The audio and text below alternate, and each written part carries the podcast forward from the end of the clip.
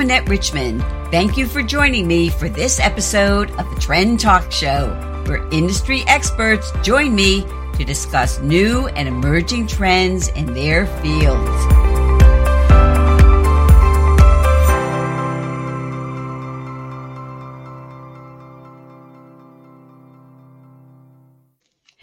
Well, good evening, good morning, good afternoon, wherever you are joining us from. I'm so excited to be here tonight to be having this discussion. Um, I'm Annette Richmond. This is the Trend Talk, to- Talk Show, and our topic tonight is virtual learning. And I have three experts in the field with me. And I'm going to have them introduce themselves for anyone who does not know them. So, um, Bridget, why don't we start with you and then we'll kind of work our way up and back to me. Sure. I'm Bridget Weide Brooks, and I am a professional resume writer and the founder of bearesumewriter.com, which is a resource site for professional resume writers. And uh, my name's Adam Weisblatt. I am the founder of Blank Page Learning, I've been in the uh, learning business for well over 20 years, and my company focuses on uh, learning strategy for corporate uh, corporate learning organizations, especially focusing on the technology for platforms and uh, for uh, process optimization. Excellent. My name is Monique St. Paul, and I work for an organization called Community Health Center in the state of Connecticut. But I have been in the L and D field for a few years now. I've been an instructional designer, a facilitator, adjunct professor, and now I'm working on the admin side of training. And it's been a fun ride, to say the least. Happy to be with you all. Well, again, I am so excited as I was saying before we went live. I'm always so happy when people that that don't even know me that well agree to come on the show and talk about um, you know, something in their field. And so um, you know, let's just jump right in uh, to the topic of virtual learning and you know, I read some some statistics that kind of floored me. And I'm just going to read this. It was from um, Statista, the uh, e um, research and market e-learning uh, global report, market report, and it said that um, the e-learning market is expected to grow from one 176 billion in 2017 to reach 398 billion by 2026, which is like almost four billion dollars which just kind of I was amazed that it was so big. And um, part of that was because the uh, you know people have gone into AI. I'm sorry, not AI. People have gone virtual since the pandemic, and people are loving it and staying there because it is more convenient and i've read some things that it you know people are more productive um etc so what do you think first of this growth is, is this in line with what you what you think yeah, I, have been hearing numbers like that. Go okay. ahead, Bridget. I was going to say the same thing. Um, I saw a statistic just this last week that said it's 315 billion this year. So your figures track with the growth that I've seen as well. Yeah, and they're talking about it going up to 400 and, and something. The um, it, it it does kind of boggle my mind because a lot of uh, corporate training groups, you know, always complain about uh, budget cuts and, and things like that. But the um, they keep putting a lot of money into very big technology tools, and when you do that, then you've got to have people to, you know, uh, to run those tools. And um, you know, I, this was happening before the pandemic. Uh, mm-hmm. Uh, I've been I've been working from home since 2013 and working with organizations that you know did a lot of virtual training um, and there was always a resistance and a, a, feeling like well this is not really that important. It's a nice to have. And suddenly after the pandemic it was no longer a nice to have. It was an absolute necessity. So the groups that were doing it already were ahead of the game. And now everyone's just you know has played catch up actually pretty well. They've everyone just jumped in because the technology was ready. Mm-hmm. And I'm, I would say I'm certainly not surprised at it. If for any other reason, uh, it allows people to do training asynchronously, which is really helpful depending on how flexible your, your work schedules are, and people can do it when they want to, and also allows for personalized learning. So if you only have three people on your team that want to learn something, you could probably buy something out of the box uh, for e-learning that is available to you, as opposed to having someone come in to speak to your folks. I think it's it's interesting because where I work now, all, almost all of our trainings are live, and so. but that's a little bit different on a virtual platform. We use Zoom often, but generally the presenter is there in live time versus doing something just as e-learning. So for for people who don't know what what that is, can you expand a little bit on what asynchronous learning is? Sure. Uh, when you're able to do it, um, not all together, I guess is the easiest way. Okay. It's a long word for no reason. Um, but you can do it on demand, uh, uh-huh. is really the way that I would describe it to folks. Okay, cool.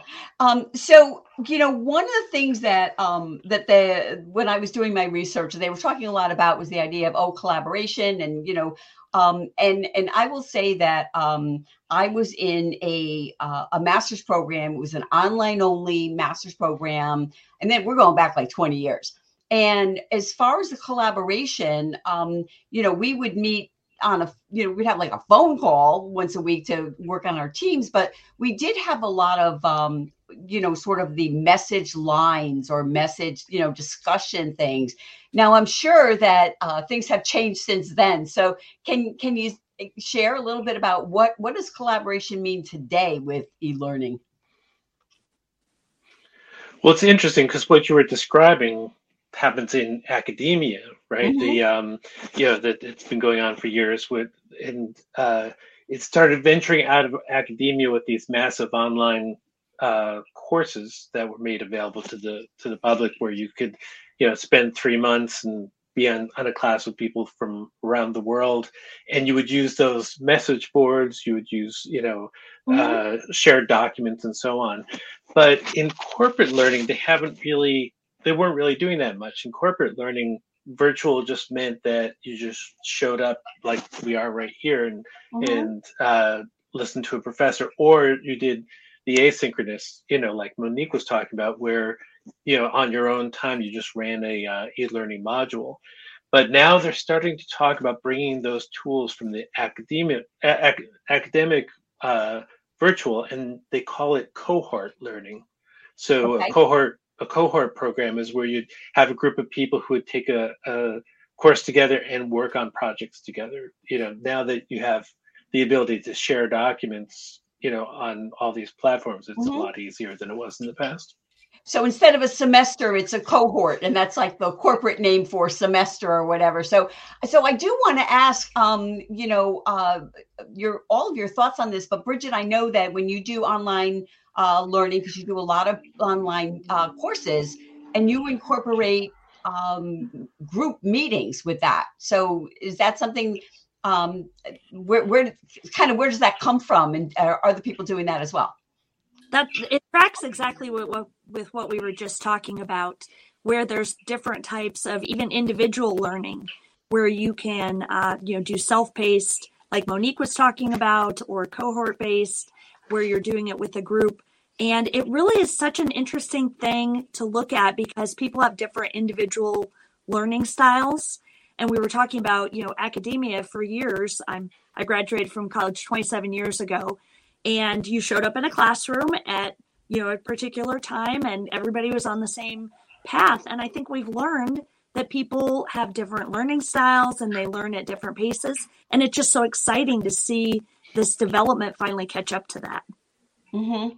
Yeah, I don't mm-hmm. think academia has changed all that much. I got my degree in 2021 and I I did an online program and I was actually surprised how close I felt to my university. I think they did a phenomenal job both for the students within the individual class, but also connecting us to what was going on on campus. And to your point, Annette, it's definitely still a lot of making sure that you message by a certain time. They're very structured with when you were supposed to have it done by, comment on other people's responses by this time. Mm-hmm. Uh, yes. But so there's that version of it. But to Adam's point about cohort learning, for our organizations, we have postdoc residents that come in, and we also have doctoral students that come in, and we consider that a cohort. And when you know they all learn together, they all come in together. And one of the things that I've been thinking about is for HR um, professionals when you start with orientation. You're all part of different departments and other things and you all sit there in the same room and sort of have these conversations and why not make that a cohort? If you all started the same day and started do that move them through together. Let them learn together. What did you learn about your department? That's an easier way to go about it. You're all new you're all fresh get together maybe once a month or whatever to sort of understand and learn a little bit about the organization without trying to get people who are experts already to take time out of their day instead try to learn it as a group and then that way you guys are sort of starting at the same point and, and so it, it, it sounds like you all see a real benefit of having that sort of cohort experience and it sounds like that but i i also am curious how did the university make you feel close to them beyond you know uh, more so than just within the class I think because they stayed connected with us. I mean, they they called us, which is interesting enough. Uh, actually, on the phone. that is unusual. Yeah, they invited you to other things that were happening on campus. You knew who your professors were, so they tried to get you engaged and involved in that way. And I think just in general, because we are all part of the same program, you started mm-hmm. to see the same faces. And so you started to go, well, did you take this professor yet? Or what order should I take this in?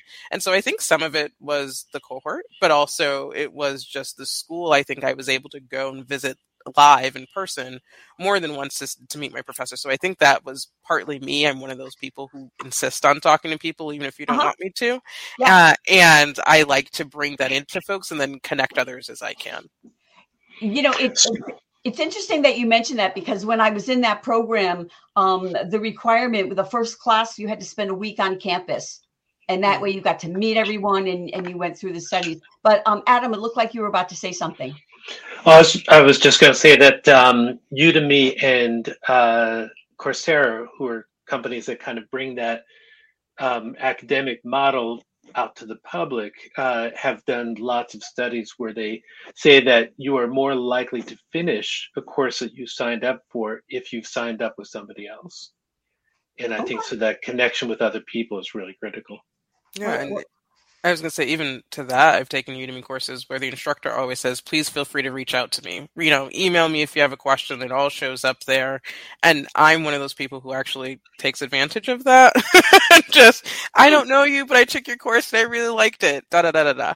And so I think trying to always give people access to you, even if it's something where you're not live, is really mm-hmm. important. And, and I met at a networking event. That's how I ended up here. It's one of those things of like keep in your mind who might be helpful or what you might have seen, and just say good job or whatever, just to yeah. stay connected. I think.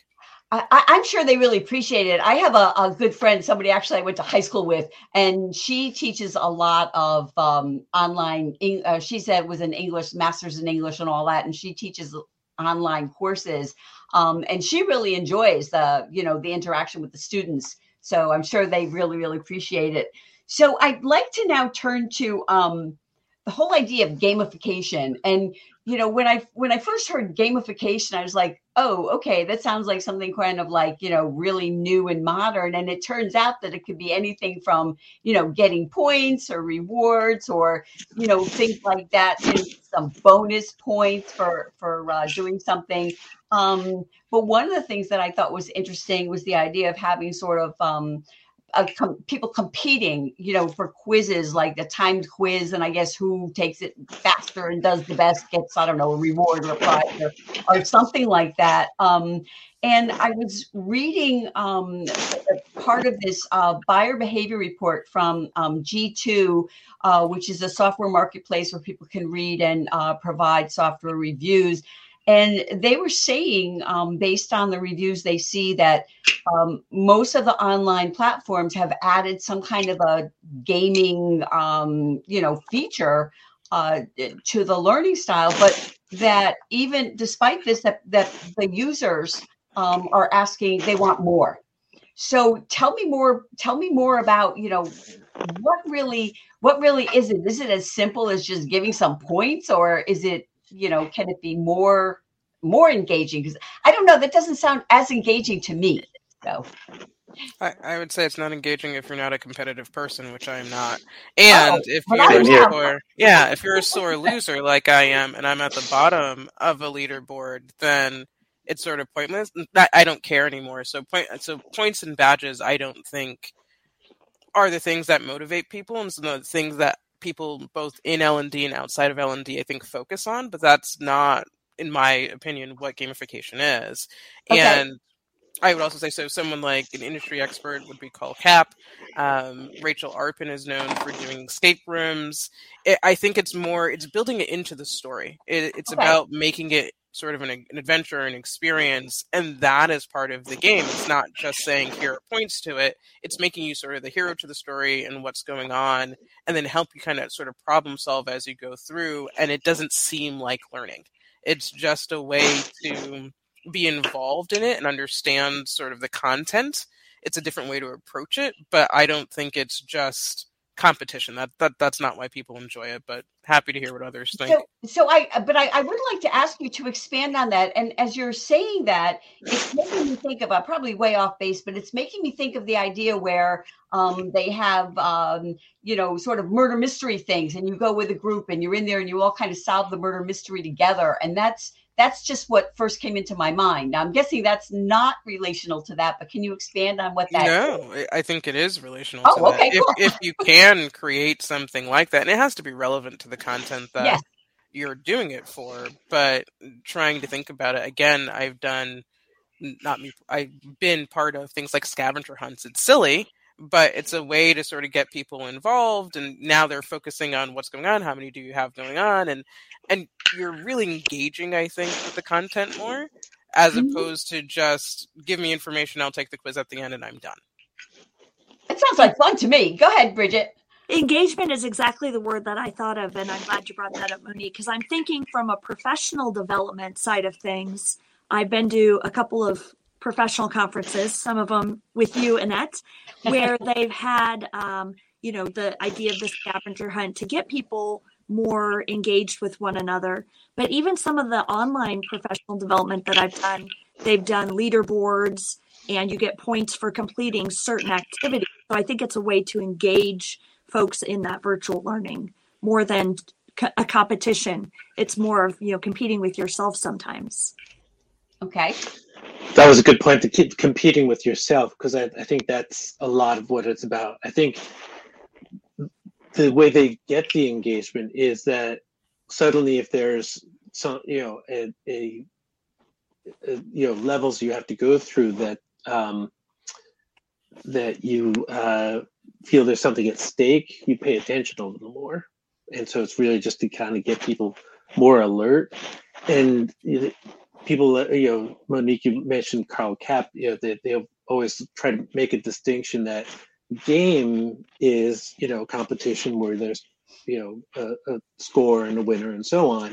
Gamification is where you take the dynamics that work well in games and reapply them to other situations, you know, in learning in this case. Yeah. Oh, okay. You, know, it's funny too because when I see, I, I, was reading about leaderboards and I was thinking of um of my Peloton. I have a Peloton, and when you're on the bike, you know, you're on the leaderboard and you can see, you know, who's there now. And I'm always alone because I ride on demand, but you can see the the all time leaderboard. And and you're right. Like for me, I mean, I am competitive, but you know, for me, I look at it and I say, oh, okay, so I'm I'm pretty good considering there are you know, like 30 people in their 30s and 40s even that are you know below me on the all-time leaderboard, and it just kind of makes me feel good. So I don't know. I, I but I think whenever you can get fun into anything, it makes it better. But I think to Bridget's point about sort of challenging yourself, it's like having a streak. I know people do it for Duolingo, I think, and there are other things where you did this for eight consecutive days. Don't miss it. Make sure you do it like that probably is going to make me more likely to do it. Or if you set the goal of doing it two times a week and you do it three, wow, you're really on top of it. Can you do an extra one? That kind of stuff. Because you're really not competing. It's really more just encouraging you to do something you already enjoy doing. Mm-hmm. Every time that I, I go to yoga, I remind myself, like, you do actually like exercise, like, once you get me to go. Yeah. And, and that's sort of a reminder to yourself of like, okay, I've done this before. I do enjoy it. I want to keep doing more of it. And then, you know, to Adam's point before, if you if you have someone else who's doing it with you, that certainly helps to sort of push you in the right direction. Even if they're not competing with you, just someone else to walk in the door to help you get over that um, initial inertia.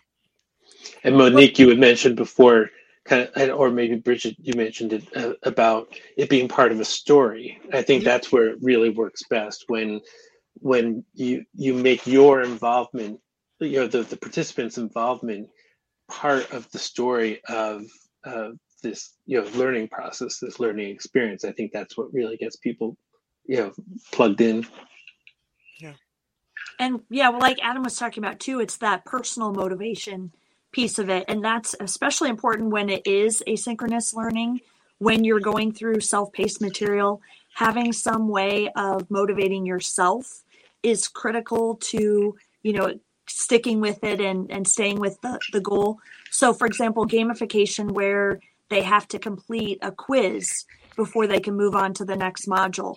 You're, again, competing with yourself. You want to get to that next module, you have to demonstrate mastery of it but that's just a little piece. Anything we can do to help people, you know, stick with learning is an important thing.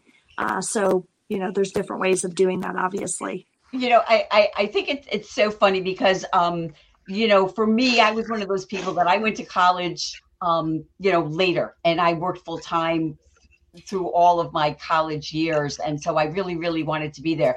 I have taught college courses where, you know, the people just really did not care if they were there or not. They'd rather be someplace else. And I I think of this um this video that I've, I've seen often, you know, on TikTok is, uh, you know, where they're talking to the teachers and they say, okay, they're hiring the teacher. They say, okay, so you're going to teach students math. And, they, and the person says, oh, okay, do they want to learn math? And they're like, no, they don't want to learn it you have to make them want to learn it and it you know so i i guess that um because i know we're talking really about adult learning but i know they do um, some of this for uh in in schools as well uh, and I, I, remember those days when I was learning stuff that I was really not wanting to. But um, I want to switch over now and talk a little bit about um, mobile and micro learning. And as as I read, um, mobile is kind of like it serves um, the content to users when they want it. And they mentioned like salespeople, and I would, and so I was thinking of a salesperson out in the field, and they want to go and they they're able to search and get the information that they want. Um, and they said that both of these um, have search functions and use mixed media formats. And then the micro learning was um, bite-sized nuggets that were sort of complete in, in themselves. And you know, one of the reasons that the uh, the um, what I read attributed to this mobile learning being so popular is the fact that, um, according to Pew research, 85% of Americans own a smartphone. So it's like, oh, okay. Um, and you know, um, and I also read, according to um, Statistica, that education is the third most popular category in the App Store, which I found was really surprising to me um, because there's like so many other things to do. Now, um, I can't imagine taking a course on my phone. So, why don't you all explain to me why this is why this is good and why people like it, and and, and a better explanation of what it actually is. The micro and the and the mobile are related to each other kind of by cause and effect. So they're they're two separate things. Mobile really means that you're not limited to where you are to be able to learn. You could be, you know, learning can be anywhere. And micro means that you're not tied down to these big long courses. Uh, you can get something fast enough to to access, you know, in the middle of what you have to do. You're either traveling or working, but uh, you really wouldn't be able to have mobile without micro because nobody, like you said, would sit on a on a three hour course on a on a on a, uh, a smartphone. So that's that's sort of the distinction between them. But the um, you know, mobile can be a lot of different things. It could be text messages. It could be, like you said, apps or um, uh, even virtual reality because I have somewhere a virtual reality goggle that actually snaps onto your phone. Um, So you know, it can be done in a lot of different ways. Whereas uh, micro learning is really about the size and the accessibility. Like, how fast can I get to this information and then get back to what I was doing? And I'm thinking professional development wise, because again, that's kind of the the framework that I come from. And a lot of times, if I'm watching uh, something for professional development, I'm watching it on an iPad, which of course isn't my phone, but it's also not my laptop. And again, it just gives me a little bit more portability. Um, I'm not sitting at my desk usually when I'm doing that. I'm moving around or you know doing other things, and so I think it's that idea of uh, the portable more than um, you know the the content itself. It's just that you can access it anywhere and, and any anytime you want. I think part of the reason that has risen is partly for people who are desk- deskless workers. There we go. I can get it out. Uh, and I work with people who are in healthcare, both in the past and now. They're not sitting at their desk for most of the t- of the day, and so some of that is just the ability to have it on their phone. Or if you are someone who works in a warehouse, again, you're not you're not sitting in front of a computer all day to do it. So they needed to have or create a different way for people to access that information. So, like you said, on an iPad is fine, or while they're working on a forklift, um, something like that. And then for the micro learning version of it, I always think of it as how much time do you have? I love when things tell me if you have 15 minutes, you can do this much. If you have, you know, 10 minutes, you can do this much. And I'm like, okay, I can kill 10 minutes. Like, that's fine. And then you find yourself continuing on even after that. I think that a, killer app for mobile is uh, podcasts because you know we've all been trying to figure. When this first started, a lot of people were like, "Okay, we'll just take e-learning or PowerPoint and just squeeze it in, you know, squeeze it so that it fits on a on a, a smartphone." But that's not really very practical. Whereas a podcast is, I think, people are more comfortable, like like you were saying, Bridget, being able to walk around with your iPad with your you know your headset in another use for it is um, like uh, Monique, you said the about uh, you know you've got a forklift driver, and they've got to learn the latest safety protocol. You could have a, a device actually on the forklift, or you could have a, a QR code on the forklift that, and if you don't open up that course and do the safety protocol training, you can't start the engine. It's like it's tied to the to the actual device. Yeah. No, Annette, we can't hear you. Annette. I was hearing some feedback. I wanted to make sure it wasn't me. I can hear something oh. where it's like moving around. I can hear the some some kind of feedback. But um I so so explain to me if I'm if I'm um someone in healthcare and maybe I'm going from, you know, assisted living facility, you know, different facilities or something like that.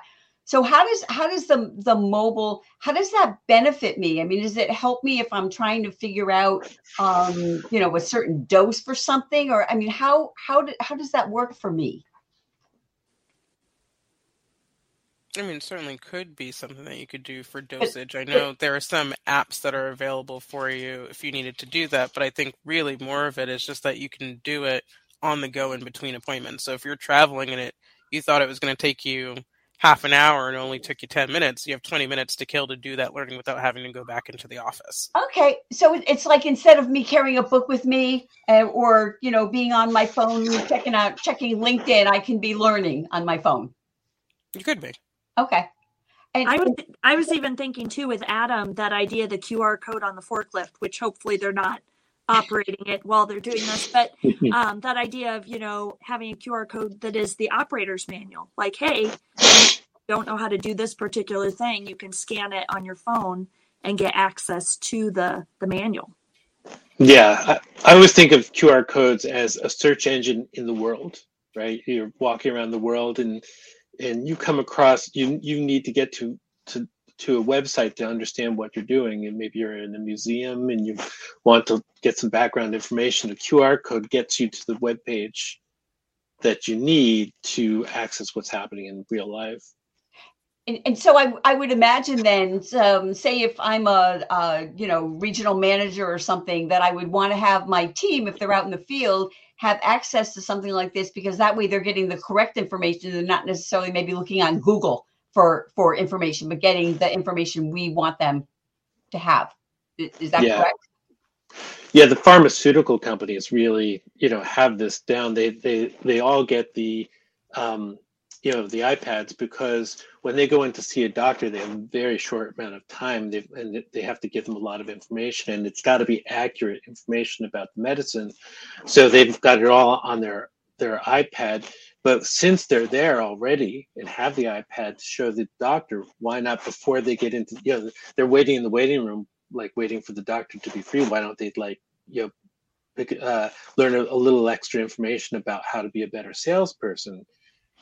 before they go in. Okay. Okay.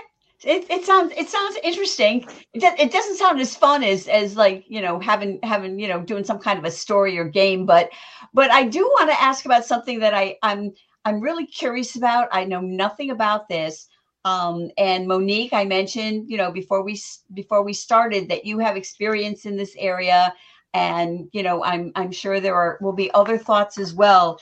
But the whole idea of virtual and augmented reality technologies being used create sort of immersive experiences. And so, if you can tell me a little bit, it says uh, students interact with digital objects and environments. And so, you know, my thinking is thinking that, oh, I'm to, you know, somehow, if I'm studying history, I can be immersed in you know the the pilgrims or something like that to learn about that. But but tell me what what is that? How does it work? It, it sounds like really cool to me but obviously i don't know anything about it. One of the cooler things that i've seen for augmented reality was about sort of flood awareness in a in a third world country. And so instead of having something like uh, tornado drills, they had to think about what if this room was filled with water, what would you do? And so using their phone augmented, they could see the room starting to fill and things starting to float and then walking around and like how would I get around it? How would I exit? Like and it gives you sort of that stress of, oh, you know, it's starting to get to the, the point of my shoulders and I may not be able to swim or I may not be able to go. Like, what is the next place to do it? So it was a way to really help people in disaster training is a lot of what I hear that works best for. Okay. Um, that's what I've sort of seen it for, which has been very helpful. Um, virtual reality, same thing, typically has been in the medical field where it's been most used medical and or government so government like fight flight simulations and things like mm-hmm. that and for medical things like working on a body you may only work with a cadaver once in your time but in virtual reality you can create that sort of muscle memory by doing it very similar to the way that you would do it in real life particularly if you have something like haptic gloves that you can put in your hands where you can actually move your hands as opposed to using mm-hmm. controllers where you're just using your thumbs and those are i think the two that i've seen that have the most application anyway. Though there are different ways that different companies have used it, those are the ones that I think I could totally see that working for someone. Okay. Other thoughts? On um, right before the the pandemic, the there had been a lot of studies taking place about um, uh, onboarding, uh, new hire onboarding training. That if that was not done well, the chance of the person leaving the job, you know, within the first three years was much higher than if the onboarding was good because that onboarding is like you you said it's it's the time when you're really getting to connect with everybody in the company and feel like you belong and if that doesn't go well you don't feel like you belong you're looking for the exits then comes the pandemic and nobody can get together for onboarding because onboarding mm-hmm. used to be this very expensive you know arrangement. You get the hotel rooms. You fly people in from all over the country. You know and it, it, it was uh, used to be very in in big companies a very involved thing. Suddenly they couldn't do it anymore and there was a fear what you know what if we lose that camaraderie? Mm-hmm. and i have a, a, a friend who has developed these virtual worlds. Um, they're these basically big like almost like conference rooms or or you know conference centers ballrooms uh, virtual you know um, uh, lobbies where all the people in a cohort uh, for new hire training will get together and they'll actually be able to play basketball like with their with their goggles on you know with their VR goggles on, Oh. like running around and tossing baskets, and everyone says, "Oh, that seems a little, uh, I don't know, it, it seems a little trite or or or a little gimmicky to be, you know, sending these goggles all around the world and paying this money for it. They what do they cost? Like three hundred dollars, well, maybe two hundred now." And uh, and you're having them play basketball, but it's so that people can actually talk to each other Mhm. and and have you know start building these relationships so it's it's it's another use for virtual reality. I've also seen where uh, on augmented reality which they, they believe is going to be as big or bigger for learning. And the difference between virtual and augmented virtual is you're inside the world. Augmented means you're adding to the world. You're looking through your your phone and you see it your, your you see your camera showing the world, but it's adding extra things. Um, the most Okay. famous one is Pokemon Go. The kids see Pokemon all over the. All Oh over the yeah, yeah, I place. remember. Is- Yeah, that's still is that still a thing? I, I don't know. It Uh, is. it It is, is. yeah. Okay. Yeah, I, re- I remember. I remember doing that, and they they do that actually. If you you can do like a, um, if you're on TikTok, they have features where you can you know put your camera and pull up uh, somebody dancing or dancing Santa or something like that. So it's, it's really kind of interesting. Bridget, it looked like you were going to say something. Well, again, just tying into what what you're talking about, uh, Adam, especially when you're talking about that virtual lobby concept.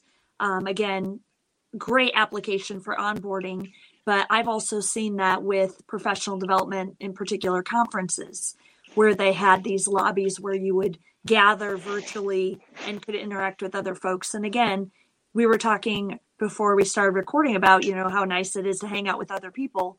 Um, for folks that are working from home, I could see that being something that um, grows. There was just something this last week about uh, a woman who does like it's not co-working, but it's there's a word for it where she is on her computer and people just show up and work alongside with her virtually, and I could see the application of that with uh, you know all of these technologies that we're talking about. Wow. You know, as you're talking about this, it makes me think, and I know this is a bit off topic, but the idea of, you know, I know there's a lot of discussion, and I've had friends who have been, you know, remote workers. And particularly if you are new to a company, as I had friends during the pandemic who, you know, they never got to meet people, that if you had something like this, it can keep you in touch with people in your office so that you are not only that you see them, but that you are seen because you know when you're remote people tend to think about you so is that something that that um is is being used so stuff like that I think it certainly can be. The job that I had prior to this was completely virtual. None of the team was in the same state, really. I so we all met online that way. And one of the things that we did was if we did sort of these lunch and learns, and, and that's only if you wanted to. They were optional, and you could Mhm. just talk about a skill that you cared about. So if I was an instructional designer and I wanted to teach you Vyond, and you had nothing to do with animation or anything like that, you could just come learn about it and just understand how those things were about and share sort of your expertise and how you might use it. We had someone who was our visual sort of developer and he was really into things like Blender and changing the way music goes on. And I don't know all the names of all of it, but it was really cool to see sort of the way that he came up with it. And that's a way to get to learn about people and learn what they're doing. And I think, particularly if that person is a SME, it's very helpful to see what kind of goes on behind the scenes to see to better understand how you can work with them. So again, my my work prior to L&D was in marketing and having to explain what I wanted to a graphic designer when I'm not doing the work and understanding their system for doing it and how they do it helps a lot because I know to them it's not just an inch or it's not just a box it's you know unlinking 16 boxes that are connected to each other and having that sort of connection with them but then Adam's point of sort of getting into virtual reality and doing basketball or whatever we did stuff like that as well where we would just play games and everybody had a turn you know choose a game that you want to play and Sometimes it was things that was just you could use with your web browser, other things that you were in your headset. And I think it's just a way to really just to hang out with people in an environment that isn't evaluative. evaluative. There we go. Wow. That, yeah. yeah, see, I, I love that. I just do want to say hello to um, some friends that, that we have in the audience. Um, Claire is here, Claire Davis. Hello, Claire. Thank you so much for joining us tonight. And my buddy Dan Roth is here. Thank you so much too for popping by. He says hello to Claire. I love when people are networking in the comments. And uh, my buddy Sarah is joining us from Colorado Springs. So uh, it's it's uh, great, great, uh, great for great to have you here. Thanks for joining us. So um, so I I do want to. Oh, and uh, I must say hello to Felipe. Okay, we can't move on. So before we say hello to Felipe, so uh, thanks for joining us. Um, so one of the things that that um, I think is interesting, and and I was talking to recruiters about this um, in in January um, during a show like this. We were talking about AI feedback, and um, I know just a little bit about that. Um, I know that LinkedIn um, has their job section and you can go like you can i can go in there and i can answer interview questions. I can record myself answering the questions and um, i can get ai feedback. And so you know i tried that so i could share it with the, the people i work with. And you know afterwards it it said you know my pace was good and my you know mix of uh, uh tone was good. Um, but I yeah, was flagged for using filler words because I say um a lot, and so they they picked it. But I thought that was you know really um, helpful, and and I just will mention for anyone who is listening that um, that is something that anyone any LinkedIn member can use, but you do need to have a premium account in order to um, get that AI feedback. But um, you know, I thought that was very helpful, and I would think something like that would be, you know, if you have a job interview and you just need need to practice a little bit to have that. But um, so, how does that work in in learning and and you know, kind of what do they do with that that's really good, and what is done with that that's not so good?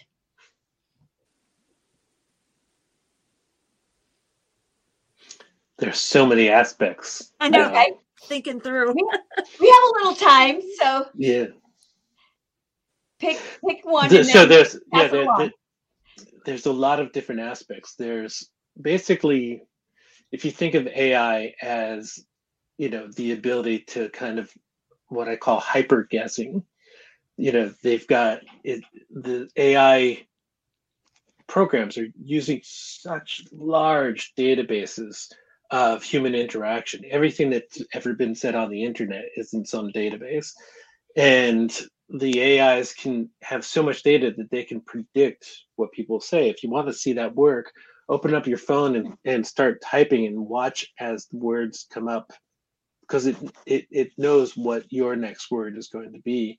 Mm-hmm. Um, so when you apply that to learning, there's a lot of different places for it, right? If you look at skills, you know being able to attach people to the skills they need being able to attach skills to the to the learning that that provides it for creating learning content. Uh, if you want to make customized learning content the the biggest drawback is just having enough hands and having enough people to create that content. Now you have chat gpt that can create the content that might freak a lot of people out but it's not going to do the whole job for you. It's really just you know helping you generate the the quantity. There's a lot of other ways it works. You know, for it could be used for adaptive adaptive learning. It's just there's so many different applications, but it's all in the early days. Everyone keeps you know AI has been around since the six you know since the 50s and 60s, but it's moved so slow. And then all of a sudden has these rapid jumps, and everyone goes, Oh my God, it's happening. and then it moves really slow for a while. Yeah. Yeah. So, Bridget, you're nodding your head. What, what are your thoughts on this? Well, like I said, there's so many things to consider. One that I was thinking about from the virtual learning side of things is automated assessments, you know, putting people through a process and then the AI determines, you know, where they're strong and where they're weak and potentially identified, you know, then what the next step could be to bringing that, you know, skill, up leveling that skill. So I think that there's so many possibilities. Like Adam said, you know, it moves fast, but it moves slow. Um, I think that we'll continue to see that evolve. But taking the human piece out of that assessment um, to eliminate bias and, and that sort of thing, I think is a real opportunity. Mm-hmm. And and I'm not going to answer your question, but I'm going to give you a resource anyway. Okay. In that, if you want to practice public speaking, Toastmasters is the way to go. I'm a big Toastmaster nerd, and I've been part of my local club for many years. So if you want things like tone and speed and the way that you're, you know, you're using gestures and filler words, etc., that is a way that you can practice that is relatively cost effective, depending on naturally your budget. But you can go to a club, go for free for once or twice, just to sort of understand and get an understanding of it. And it's a great way to do impromptu speaking as well. That, or I would say, encourage people to do improv because that's another good way to start speaking in a way that you're not necessarily comfortable with, but you're mm-hmm. also getting feedback on. So that was my two cents oh, on that. Oh, absolutely. I have a, I have a couple of friends who are real um, Toastmasters uh, devotees uh, mm-hmm. who have gone on and on. I've done Toastmasters myself, so so I know it really can be um, you know very very helpful. And um, I want to mention um, my buddy Felipe says that you know chat ChatGPT is just a tool that needs a human to review, but it can help people in so many ways. And um, you know i i agree with that in the sense that i use it i use it a lot um, for brainstorming and if i'm wanting to host a show on a topic i may put you know give me 10 trends in whatever and then i look through there and i always will find one or two things that i just didn't think of at the time and then of course i do my research and i want to you know i want to learn more about it i'm not going to just go by what i get from that but um, I do find that helpful. So I do want to ask you something, and I'm not sure how this could be how this could be used in in learn in learning or if it can at all. And um, I mentioned something to you before we went live that my um, my friend Paula was telling me about um, this um, AI um, interviewing, and she told me, and you know, I I'm not going to be um, as uh, on target with this as she was, but the general idea is that they um, have people in the company um, do assessments, answer interview questions, a few things like that. Um, they record them and they they choose a variety of people. Maybe some people that are superstars some people that are kind of you know just doing a good job and some people that maybe are not doing um, as well. And if i come in for a job interview um, they are going to take what i what i do and um, sort of the AI measure me against other people that are already there to see where I might fall in the in the category, you know, as an employee. If I, you know, appear that I would be a superstar, maybe, or maybe, you know, just not a good fit. Um, is anything like that done with learning? Is there any way? Um, you know, not to be judging people, but is there can that be incorporated in learning in some way? Do you think? I've heard about it being done with sales. You know, Okay. you you go on a on a um, you online you record a, a sales pitch, and Okay. then that's that's compared to other people. The the part of that that makes me a little nervous is is not the AI in itself, but the size of the sample data.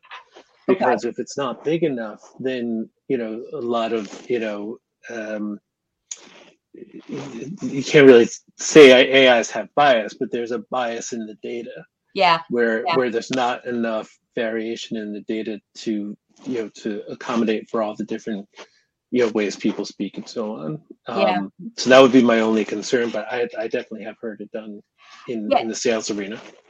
that that's what she was saying good because you know this is something she just introduced to me i'd never heard of but she's she's done um study in that area and um she said that there is you know um pros and cons a lot of thoughts on both sides of that moving forward. So we are getting close to the end of our time now um and i always like to ask because i brought up a bunch of things. We've talked about a lot of different topics and i've learned some stuff tonight but I'd like you to each share um, something maybe that you know we haven't talked about that you think is important um, for people to know, and then you know where people can find you if it's on LinkedIn or if you connect with them on LinkedIn or whatever you would like to share. So let's go in reverse. Why don't we start with you, Monique, and then um, Adam, and then Bridget, and then come back to me to close it out. Oh, there are so many things we've talked about. That I know, I know, but there's always something more that you can add.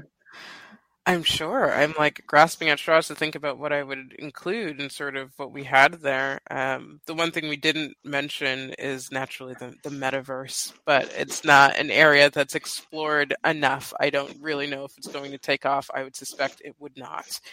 But that's an area what i would say really to folks in general is if there's something that you're interested in try to learn as much about it as you can uh, there's no hurt and just trying to figure it out. Talk to experts who are doing it. Try to figure it out yourself.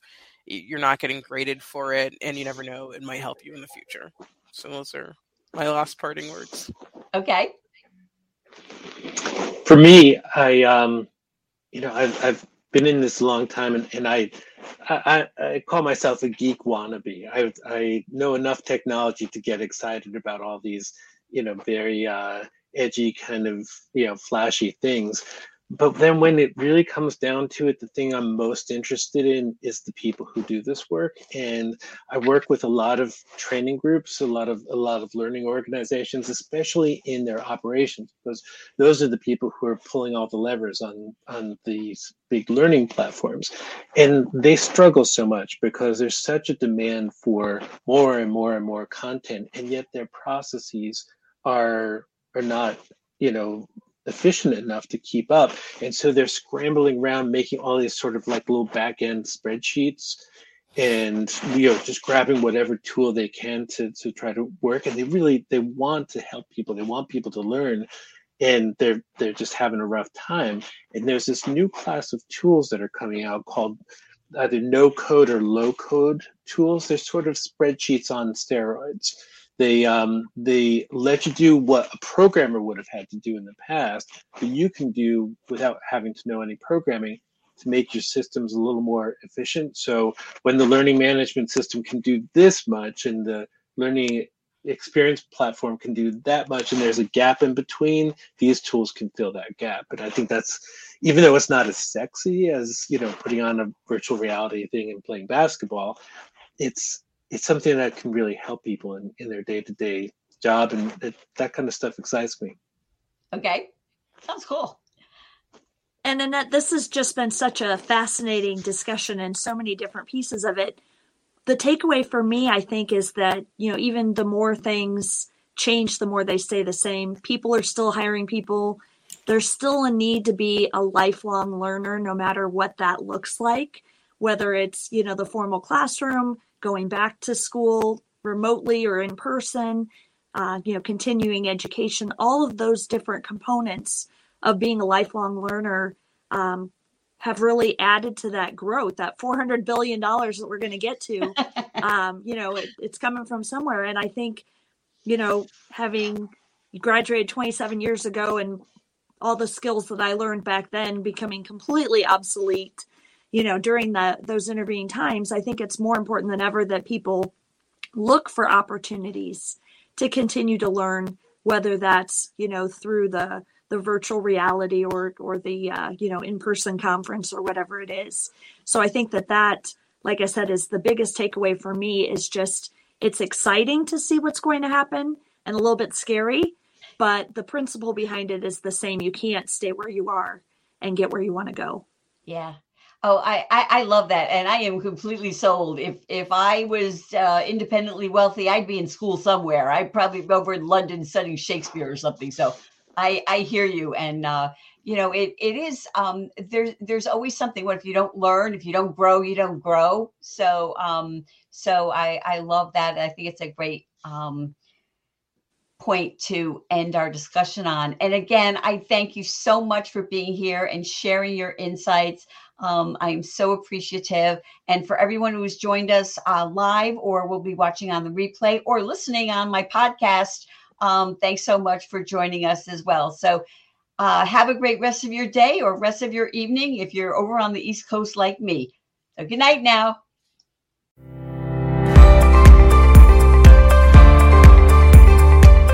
Thank you again for joining me for this episode of the Trend Talk Show. If you enjoyed our broadcast, please subscribe.